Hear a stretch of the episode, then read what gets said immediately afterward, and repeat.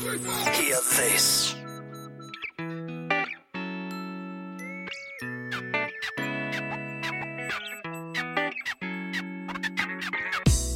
Hello and welcome to the Here Be Dragons podcast, your podcast to those kitesurfing spots that are off the beaten track. And in case we cover a spot that is on the beaten track, we will give a new spin to it. Enjoy the show.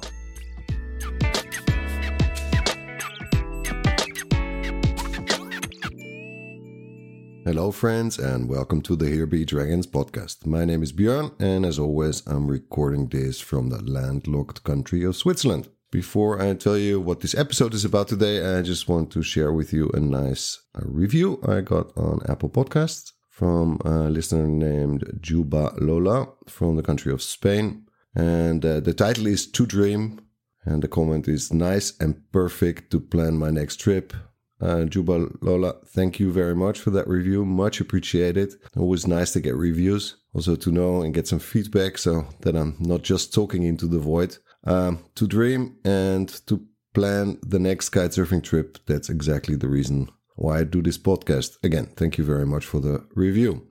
And now to where we're going to take you this episode. Actually, we're going to take you to a popular destination, at least for my European listeners, which is the area around Cape Town. In 2009, Douglas, um, who is a native Cape Townian, uh, was then a pretty novice kite surfer and he set out to on a very ambitious goal. He wanted to kite surf the coast of South Africa from Cape Agulhas, which is the most southern point of South Africa, all the way north to the border of Namibia. Uh, he and his team almost made the complete journey, which is a feat by itself. Uh, the reasons why they did not complete the whole trip will be explained in the podcast. As I mentioned in a previous episode, the reasons why I do this podcast are various, but one of the reasons is that I have the opportunity and excuse to talk to the nicest people, and Douglas is definitely one of them. Next to this being a super adventurous story, it uh, also has some funny twist. And if you're yourself thinking about planning a long distance kitesurfing journey, I think it's also full of tips uh, what to consider and uh, how to plan so I hope you enjoy the episode and the interview. I give you Douglas.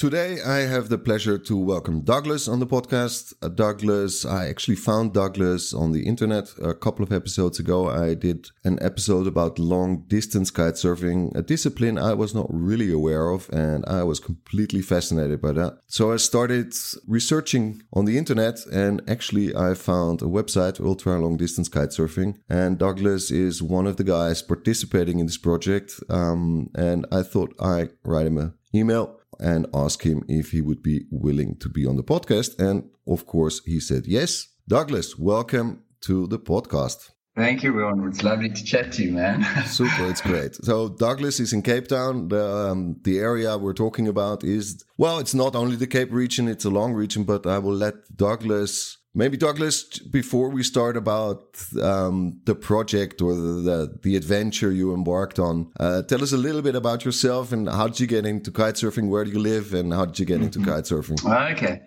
well, sure. It depends how far back I start. Um, you know, I've always been involved with sailing of some kind. I mean, my father's had a yacht. I was very fortunate to be able to sail that. And then I suppose in my 20s, well, I'm now in early 50s at the moment. So in my 20s, I was into um, windsurfing, which was great fun. And then the way the dice rolled, I, um, you know, work wise and whatever business wise, I, I, for many years, I left uh, windsurfing. And uh, as I was getting older, I actually overheard my father speaking to somebody else. He said, You know, wow, if I was younger, you know, I'd really do this kite surfing. It looks so much fun. And he didn't actually say it directly to me, but it, yeah, as I said, I heard him say that. And that, that really got me thinking because I didn't want to live with any regrets. Like that really sounded like a sincere regret that he had. And um, I thought, I'm going for it. And that was the trigger moment for me getting into kite surfing. So I just went balls to the wall. I, I was, it was in winter. I bought myself the kit and I couldn't actually find an instructor. Nobody was prepared. All the schools here are, um, operate in summer. So I actually had to pay a guy just to go on one-on-one lesson to take me, um, you know, out. I started in Langebaan and in, in the rain, and I just persevered. but I persevered, and it was, and since then, I, you know, kind of never looked back. I was totally obsessed with the sport. And then my, um, my, actually, my first real, uh, I'd call it adventure was, uh, I was hardly, you know, capable of kiting at all. And I thought I'd enter the first race, which was the well known downwind dash. And uh, I thought, okay, there's a lot of people that will, you know, a lot of rescue people, they'll be able to help me. I'm just going to give it a go. And I'd never been downwind. So I uh, just started off, I think, more, you know, craziness than anything else. And I actually finished stone last, uh, but I managed to finish. I drank so much, half the lagoon water. um, but then I, I, I realized, no, I'm going to really have to up my game here because I did enjoy it besides, you know, really you know suffering and getting lost. And and that's when the the bug bit you know and i just started seeing how far i could push it. And i don't know for some reason um i i the idea of just going far and long um was that was what interested me. So um uh, again i just started met up with a guy uh, um, a doctor is a little bit older than me and he was keen on his, you know, taking his rubber duck as far as possible. So, um, you know, we met for the very first time. We chatted a little bit about it, and we thought, okay, we'll we'll give it our first test and see how we, you know, um, how we'll do, how we go. So I don't know if you're familiar with the Cape Town area, but there's a big bay here. It's called False Bay. I'm I think it's 20 k's or 40 k's across. Yeah, I think it's 40. It's called False Bay for a reason because it's not really a bay; it's a sea itself. Yeah, okay, fine, that's right. And uh, and so we thought I'm going to try and cross it, but um, the one end is a place called Hangklip, and the other end is actual the Cape Point, which all the tourists know. It's very familiar with it. It's mm-hmm. incredibly dramatic cliffs and. Um, and quite spectacular. And I was going to attempt to cross the bay there. So we, we set off and um, together, him and his boat. I was still on a twin tip at that particular ca- uh, stage. Mm-hmm. And um, yeah, it was it was just so much fun. Just the freedom and, you know, I, I, was going at a great pace. The speed felt good. It was just a wonderful and um, made it all the way across. The wind just happened to die as we reached as we reached um, Cape Point. But from that point on, I think then I realized I wanted to see how far I could push it. So um, yeah, I, I, realized that also twin tip's not ideal for this, these kind of distances, and um, especially not on the on the coastline of South Africa. No, it's also the, the seas can be extremely choppy and um, and it, it is first I mean the water's pretty cold um, so I would never by the way uh, attempt this with um, without sea support. It's mm. it's just distances and the bays that go in and out and if you cross them you can get I mean Walker Bay at St Helena Bay I mean you at least 10 kilometers out to sea. So if, if the wind does die which it did happen or, or you're, um, absolutely screwed. I, I wouldn't I wouldn't it's just insanity to do that I'll talk uh, a couple of lessons that learned, um, you, know, going, you know, with the various trips that we did. We did seven trips in total. Um, um, the whole idea was to do the entire west coast. So that is um, from this, if you look at, if you understand the geography of South Africa, it's from the very southern tip of Africa. That's called Cape Agulhas. Yes. We wanted to go with the southerly winds all the way around Cape Point, um, I wanted to make it all the way to the um, Orange River mouth. That's the border of South Africa and um, Namibia, the northern country. And that in total is, is a thousand kilometers. So obviously, you know, you can't go continuously, so you'll have to break it up in, uh, in, in sections. And um, we were weekend warriors. Um, we kind of, the team grew as we, as I started doing it. I was, okay, I'm just jumping around a little bit here, if you don't mind, but no uh, let me take a, let me take a step back. So first of all, I think I should talk about the equipment. Um, I, I started uh, I went, uh, asked around a bit what is the right kind of board, and then I ended up with this guy called um, Angus from Cape Doctor. He shapes boards, and I explained to him what I wanted to do, and he shaped me this wonderful board. It's quite long, it's narrow. I wanted a lot of, um, of volume in it uh, for light conditions. It's got quite a big concave to take up the chop and on the front uh, pad he, he, put quite a bit of padding for impact. You know, I think now looking back, this is this is about seven years ago. I think, yeah, is that right? Eh? Yeah, uh, seven years ago. That's correct. Now I think you know, probably with technology, a foil would, would probably be a better option because of the chop that you're doing and, and the tiring on the legs. But at the time, this was this was uh, the ideal board for it. So obviously, I had to get used to it. I took my Twinter, packed it away, and that was the only way really to learn. So I just hammered away.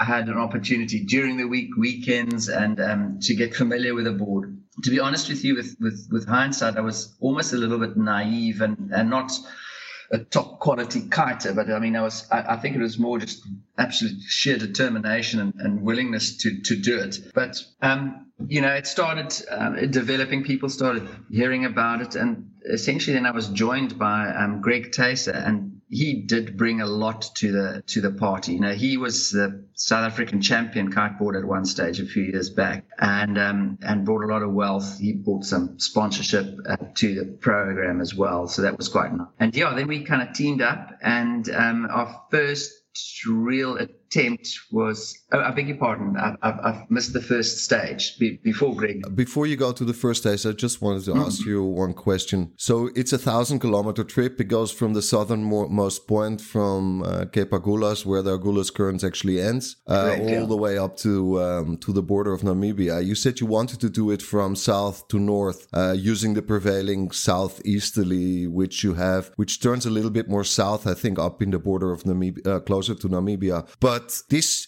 is a wind which is only prevailing really in your summer months or so northern hemisphere uh, winter months isn't it? That's correct. So yes we it was pretty much you know around december would be a good time to start to do uh, to to to do a challenge like this. Um, one thing of course is you'll never really be able to get around table mountain because it's one kilometer high. Mm-hmm. and it's if you look at the ratio of one to ten you know for the wind shadow it's it's it's just so complicated getting around it. Um, so you have to actually get it around um, the, the northwest. Point. Yeah, on the northwest uh, wind, you have to get around the Robben Island and um, and the Sea Point side. And then obviously the other part of it you could probably do in a southwest if you want to come around into Hout Bay. So that's why we had to, you know, pretty much just do it in stages and then join the GPS, you know, breadcrumb trail if you like, and from where you start off. And so we'd, we'd um, have a solid line eventually. Let's let's start maybe with stage shortly stage one, which is I wouldn't say a classical downwinder. I mean, it's pretty long. But this was using the, the Cape Doctor, uh, which is the name for the prevailing southeasterlies. So maybe you describe shortly what you did on stage one. What are the highlights? And, and I will ask you one or two questions about that. Yeah, thank you. As we progressed, our equipment changed all the time, and from lessons learned, you know, um, I think the first on this particular trip we started off really green. We um, it was our first attempt at doing distance, long distance, and Brad Symington joined me. And then we had these helmets that were just one-way communication. So you know, the the rubber duck could speak to us on the normal frequencies. I don't, I don't know what channel 671. I think we were talking on channel 71. We could hear, but it was just um, hand signals back. Like he'd say, "Everybody still happy to continue? Raise your hand," and we'd raise our hands because there were three of us that that that particular um, leg together. And subsequently, we moved over to proper marine radios which we put in Aquapacs so we could have two-way communication, which sent, um, which worked really nicely, by the way. So that was another little lesson we learned. And yeah, the, the, so the first lesson, what we learned here going from this particular trip is we started off at um, sunset. We're all ready to go, and it was, it was so excited. And literally, we got to Big Bay, and the wind had died, which is ten kilometers. It says a total disappointment. and then we we um, had to pack up. Our literally our kites and everything fell into the water, and picked up the nearest place that we could um, recover the rubber duck was a place called Melkbos. So we went there uh, and. Uh, started packing up, but we had all our, you know, sandwiches or whatever. We sat there and we thought, oh my goodness, it's still midday. What should we do? So, so we'd just hang around because the wind prediction was pretty good. Uh, for the southeast end, we, we raided the marine raider. We got hold of a yacht that was off Yzerfontein, and he said, "Man, there's 20 knots here southwester. Just hang in there." So we said to ourselves, "Okay, if by two o'clock nothing, uh, the wind hadn't picked up, then um, we're going to abandon it." But half past one, a steady 18, 20 knot southwester came through and we launched. And then I put up my biggest kite. And that was the first kind of lesson that I, I, um, I, have learned because you're going downwind.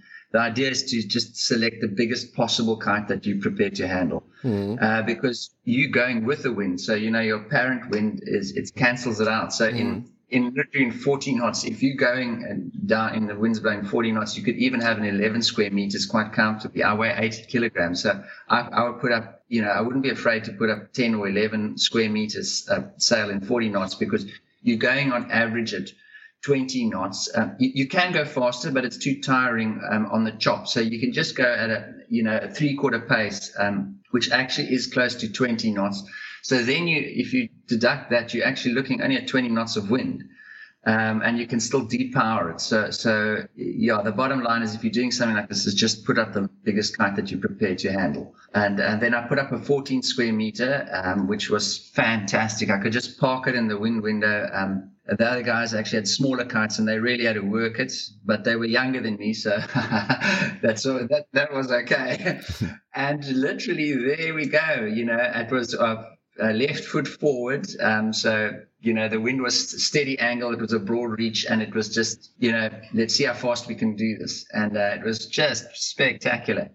But that was the first lesson, you know. So we were about, I can't remember how many hours we were in the water, maybe four, four, four or five, four hours, five hours but your feet start getting really um, soft from the water all the time. And um, because it was the same angle, maybe the board strap setup wasn't perfect. I was pinching it a little bit with my um, little baby toe, and that just developed a blister, an open blister. I wasn't even aware of it fully because the water was so cold on my feet. But for me, going forward from then onwards in this cold water, it's for me, I learned it's to do is rather to have booties just to protect the feet for that particular reason. So from then on, I started wearing booties. Another little lesson there is if you're going to launch on a long um, trip, just make sure, say if it's a big beach break, just don't get a pebble or a shell or anything into the booty as you're about to take off because, you know, you're going to be sitting with a, pebble or a shell in that booty, which you can't take out uh, for a couple of hours. I had an interview with Bowen Dwelly. Um, episode is out now. Uh, it's called Long Distance Kite Surfing in Brazil. But they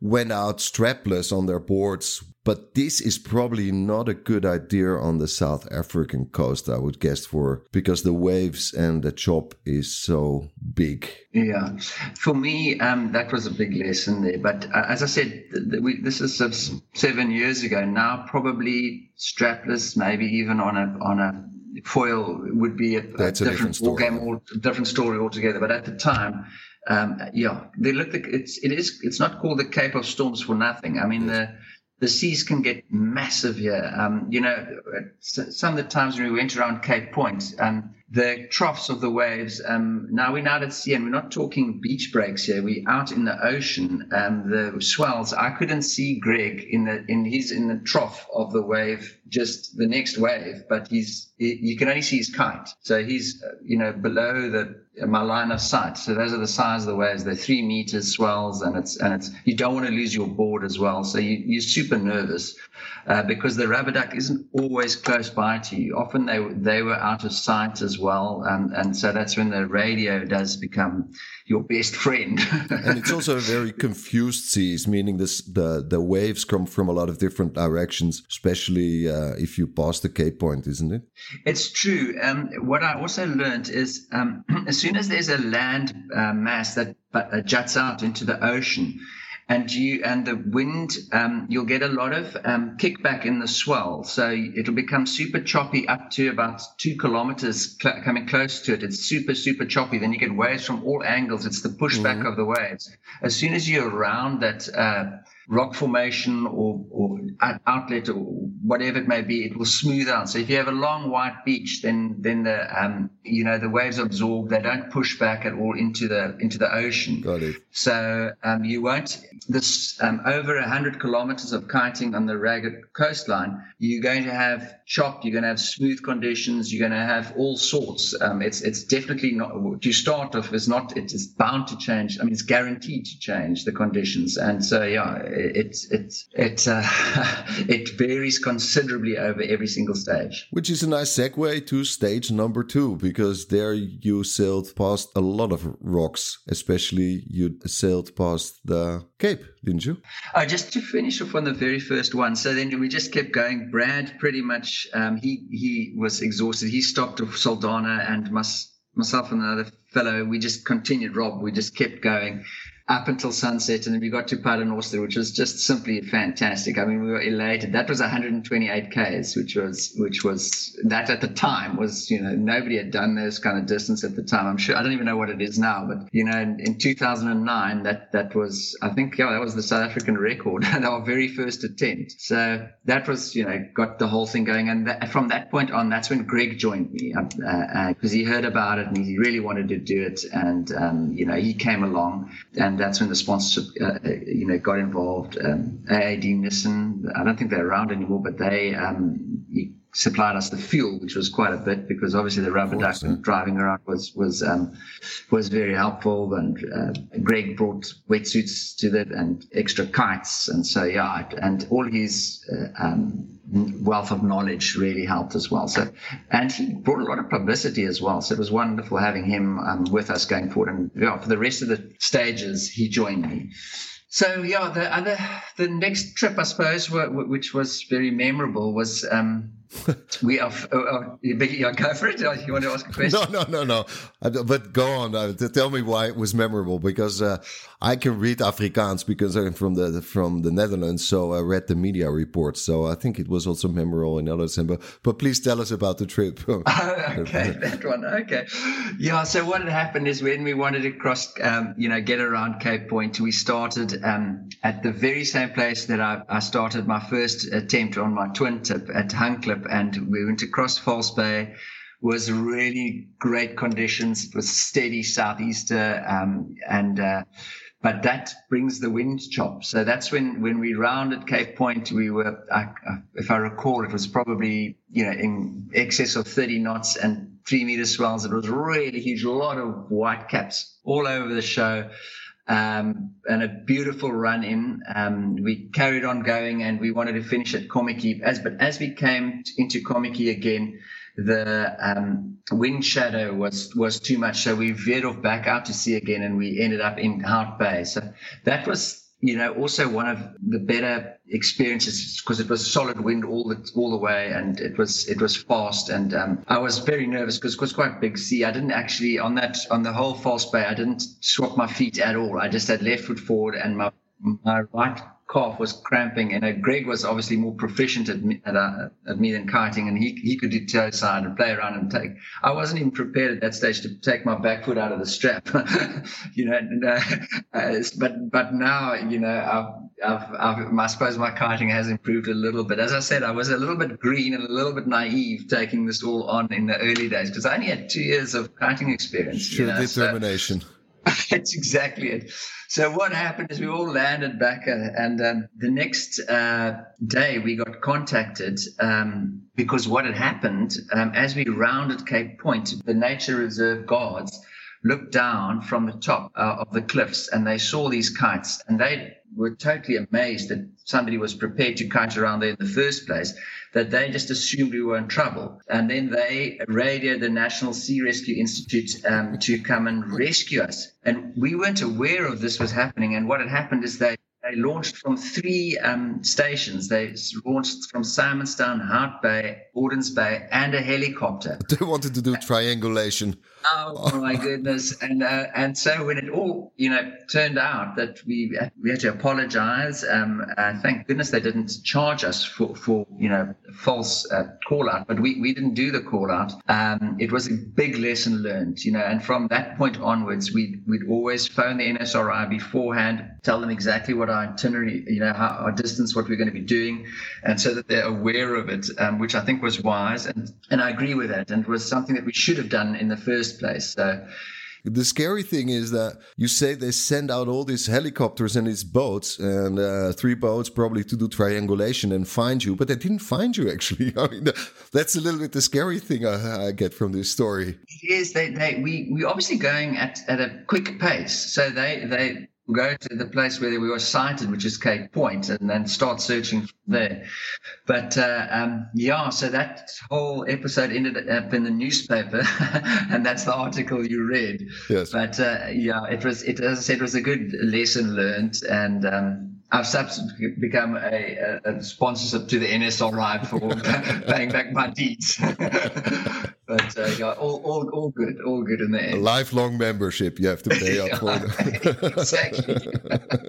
yeah, no, they were cool. Sorry, but that was actually stage number three, wasn't it? Yeah, no, we, we did jump jump around a little bit. Um, so another one was. Uh, you know, it's interesting. As I went along, um, Greg and Greg and I were the two guys that were mainly doing the distance. Different people joined us, you know, just on one-off stages, which was fun. Um, so the next stage was to try and join the dots from the Melkbos and uh, to finish off the, the Cape Point section. And so that we had to do in a northerly, as I mentioned earlier. So the first northerly wind that picked up. Uh, we set off, and um, I was joined there uh, from uh, Henny Bredenkamp. He's he's also a well-known kiter from Langebaan area. His daughter, by the way, is Shoki Bredenkamp. She she she was the South African champion at one stage. Um, I don't know if that name rings a bell. Anyway, the speed champion. Yeah, she's um, quite a well-known kite at the time. But anyway, he joined us, uh, and it was very, very iffy conditions to start off. I mean, it was like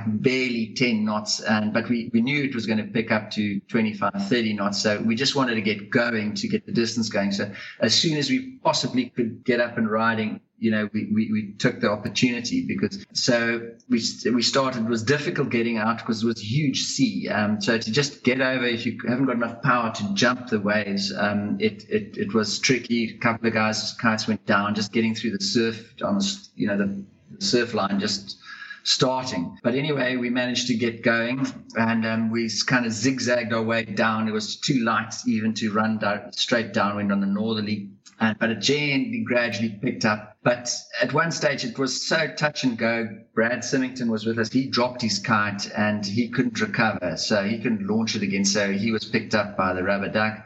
And just um, Henny and myself continued going uh, and then the wind freshened, and uh, just in time. this happened more than once. We think, "Wow, wow, can it, can we make it? We're working the kite, we're working the kite, and it just suddenly the little gusts come through and strengthens, and then goes to 20 knots. So again, you know, the, um, I think it's the lesson here is you've got to have sea support if you're going to be doing this. Especially maybe in other, you know, other places, Brazil, it'll be more friendly. I don't know, but here I wouldn't attempt this with again without uh, sea support because the wind is not always completely side on. And on top of that, the coastline in Brazil is completely different. It's beaches, beaches, beaches. And that's not the coastline in South Africa. I mean, especially if you talk about this trip, the shoreline is, if something happens there, there are a lot of yeah. rocks, and it's not very it's not very forgiving um, in comparison to the coast of Brazil or the north coast of Brazil. Better to be said, if something happens, the wind is side on. Okay, you're on the yes. beach, but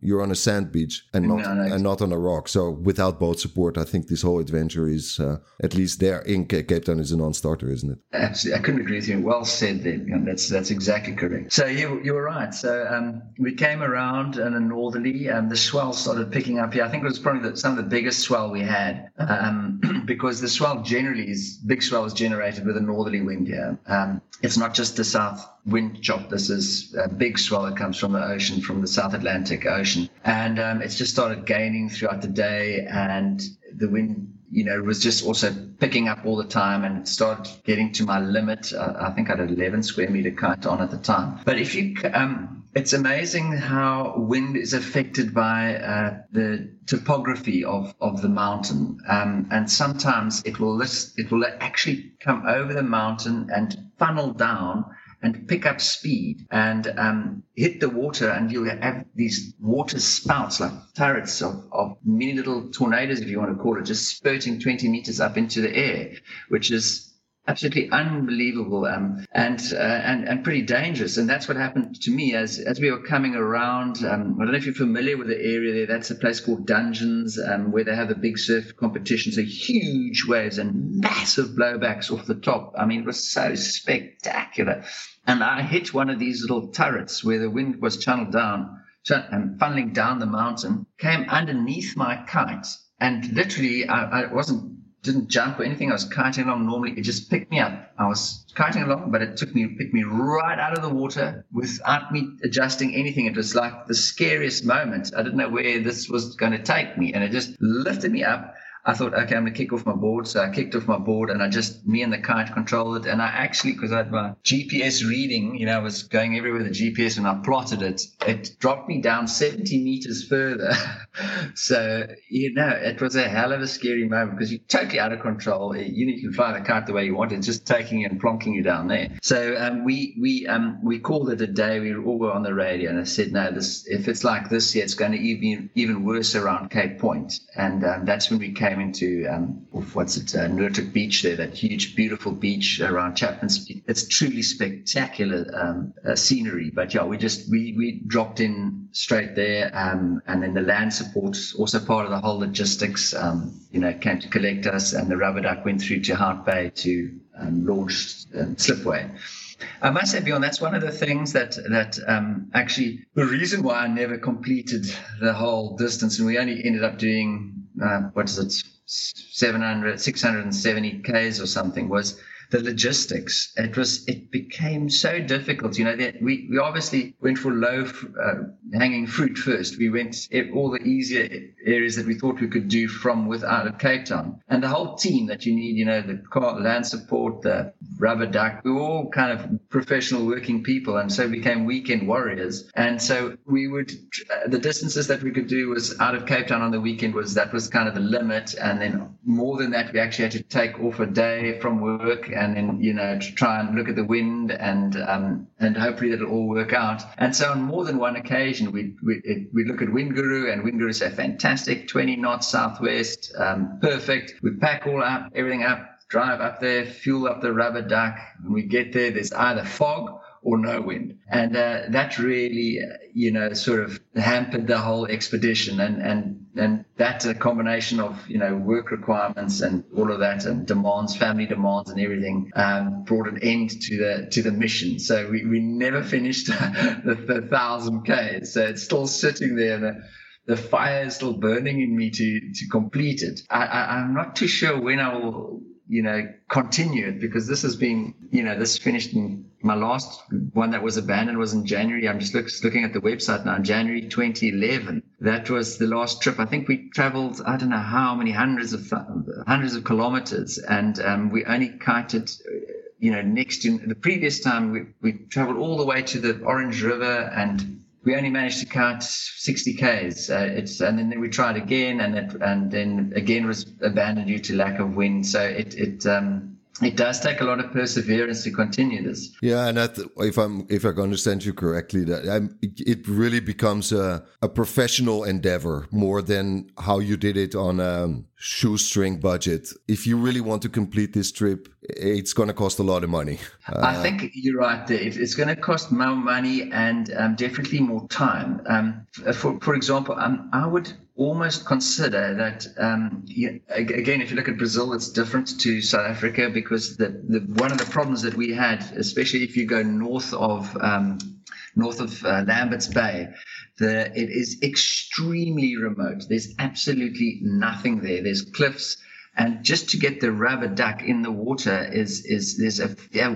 one or two um, launch sites um, you, you, know over hundreds of kilometers so so it's it's I think the way to do it is possibly with a jet ski rather than a rubber duck, so that you can just come onto the beach and and easier launch it. Um, that might be an, a better uh, an option as opposed to the rubber duck that we had because we had fixed props which was a, a, problem as a as I say coming into the beach. We couldn't uh, bring that that rubber duck onto the beach. It had to be on a slipway. The stage number four was also a very interesting um, yes. one where you actually made it to the southernmost point of the trip to Cape Agulhas. Can you uh, can you describe that one a little bit? The, yes, that one was um, that was our attempt to get to um, Cape Agulhas. We didn't actually make oh, right, it on, on, that particular one, but that was in a northerly wind and um, again, as I said, the northerly brings the big swell. Uh, and as we came to this place uh, called Danger Point. It was huge, um, wash back. I don't know if that's the correct word from the swell. So it's extremely choppy.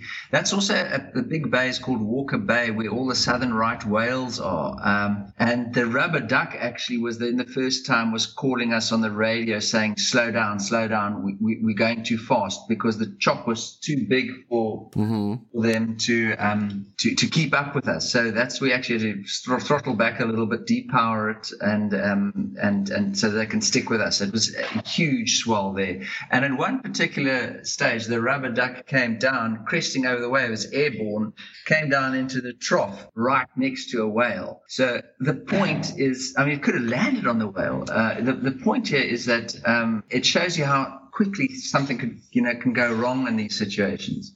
It did remind me of one other particular uh, incident, which was a quite a close call, which was when um, on the, at Kleinseer when we were kiting past a, um, a seal colony. And the seals was we could see um, you know greg was in front he was leading the, the pace and i was say 20 meters behind him the same angle and the rubber duck was not far off us. And in front of greg we're going 15 knots at the time i think it was um, there was a, a pod i don't know if that's the correct word for um, steels or school of them or whatever they were they were rhythmically um, coming towards us they hadn't noticed us yet but you could judge from their rhythm that they would um, pop out pretty much where Greg, you know, they would hit each other at the same time. I could see it from because I was behind him. And that's pretty much what happened. As they all started coming out, you know, it, it looked like somebody threw a hand grenade amongst them. They just spat it in every single direction. And this huge seal just brushed past Greg's um, face. Uh, in, in, they were going the opposite direction because that,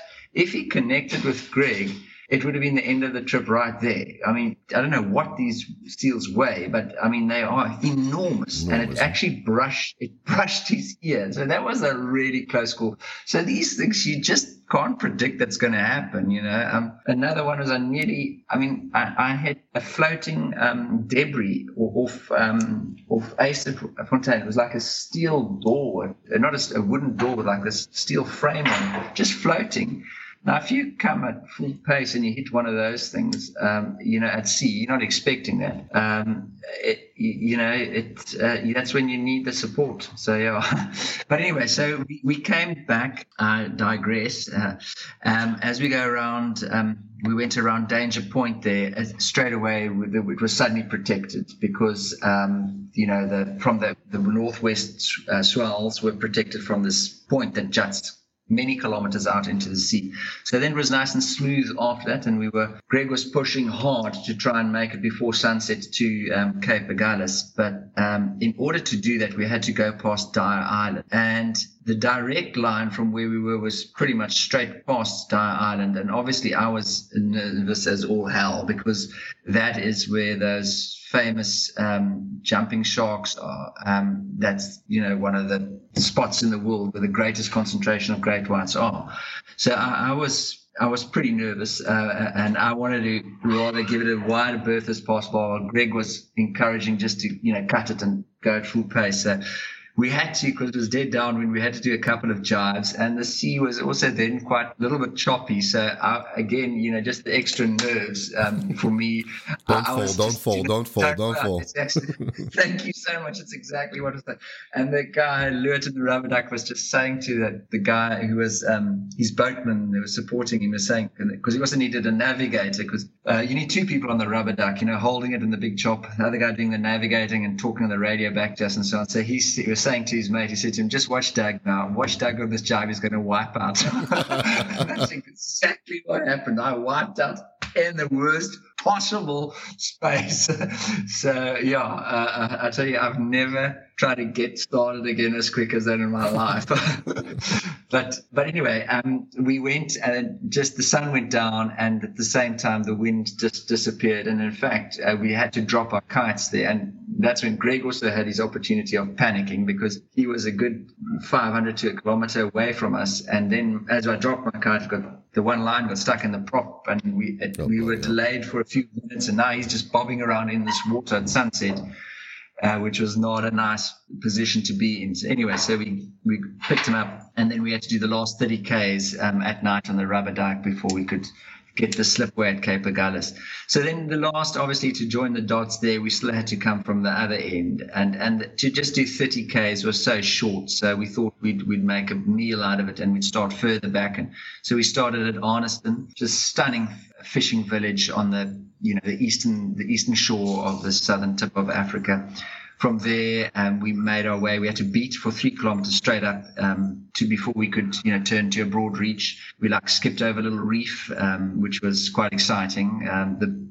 duck had to go around it, and then um, and then we made our way to um, to Cape Point. But by this stage, you know, we we really we were much more organised. We were very slick. We came became more professional with every with every stage that we did. We notified the NSRI, and they were very aware of us because they could listen to us on the radio, and they actually just sent out a, a one of those pencil ducks um, to meet us off Cape Point, which was wonderful. And Cool. You know, they could they could see. You know, they came right next to us, and you know, we had a chat to them. But they were they were pretty much also going full tilt on the pencil duck just to keep up with us because we had you know our rubber duck had a nice big V formation. We could cut through the waves quite nicely. Um, but as I say, as Louis used to say, um, when most people were coming back into the slipway, the fishermen and so on, because the wind's going up 30, 40 knots, that's when we were launching.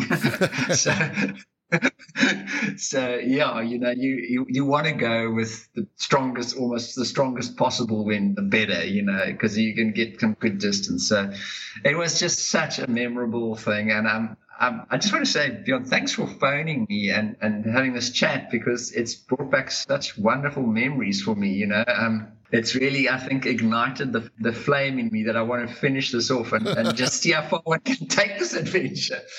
But yes, oh, so thanks for that. Maybe next time I'm uh, next time I'm in Cape Town, we can do a we can do a longer downwinder. That'll be great.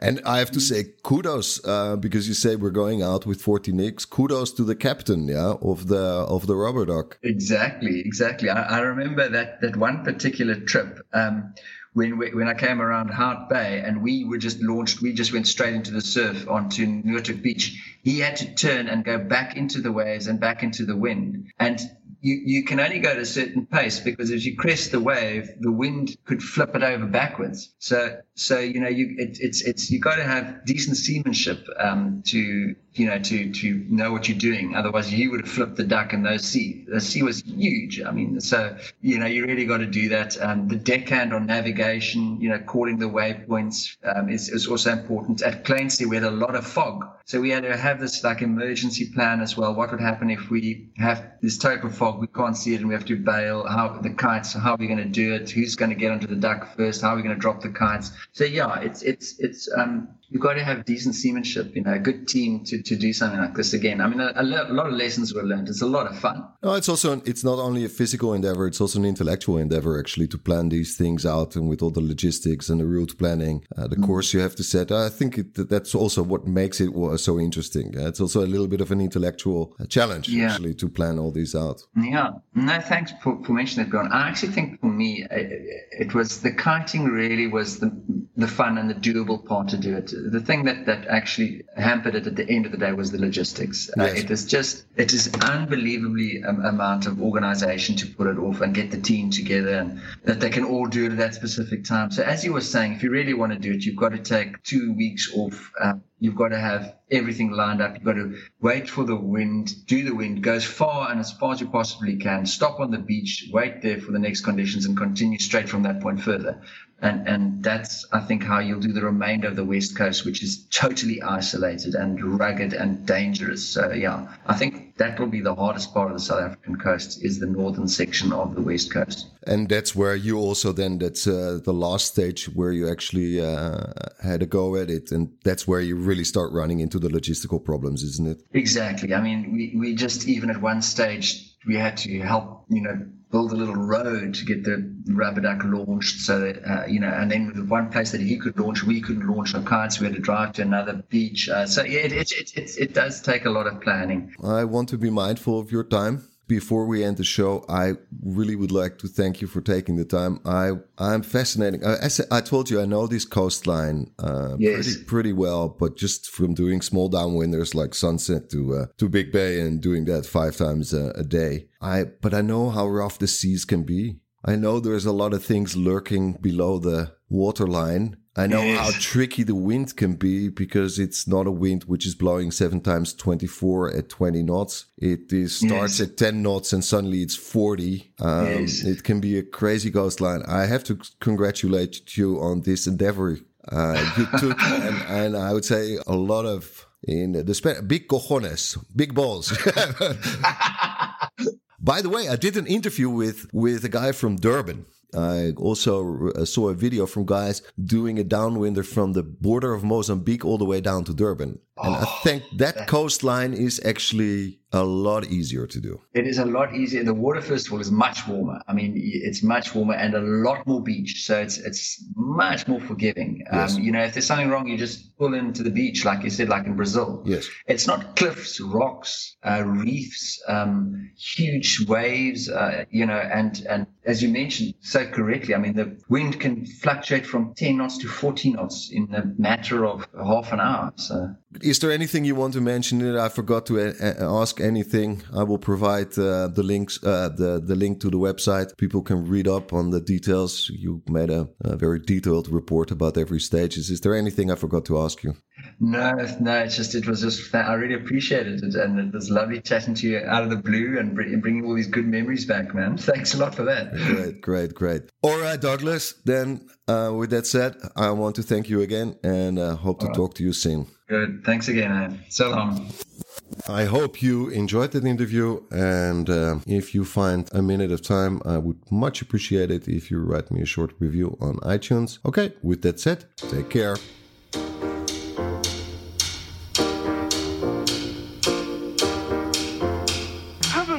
Murgatroyd. Oh, blow.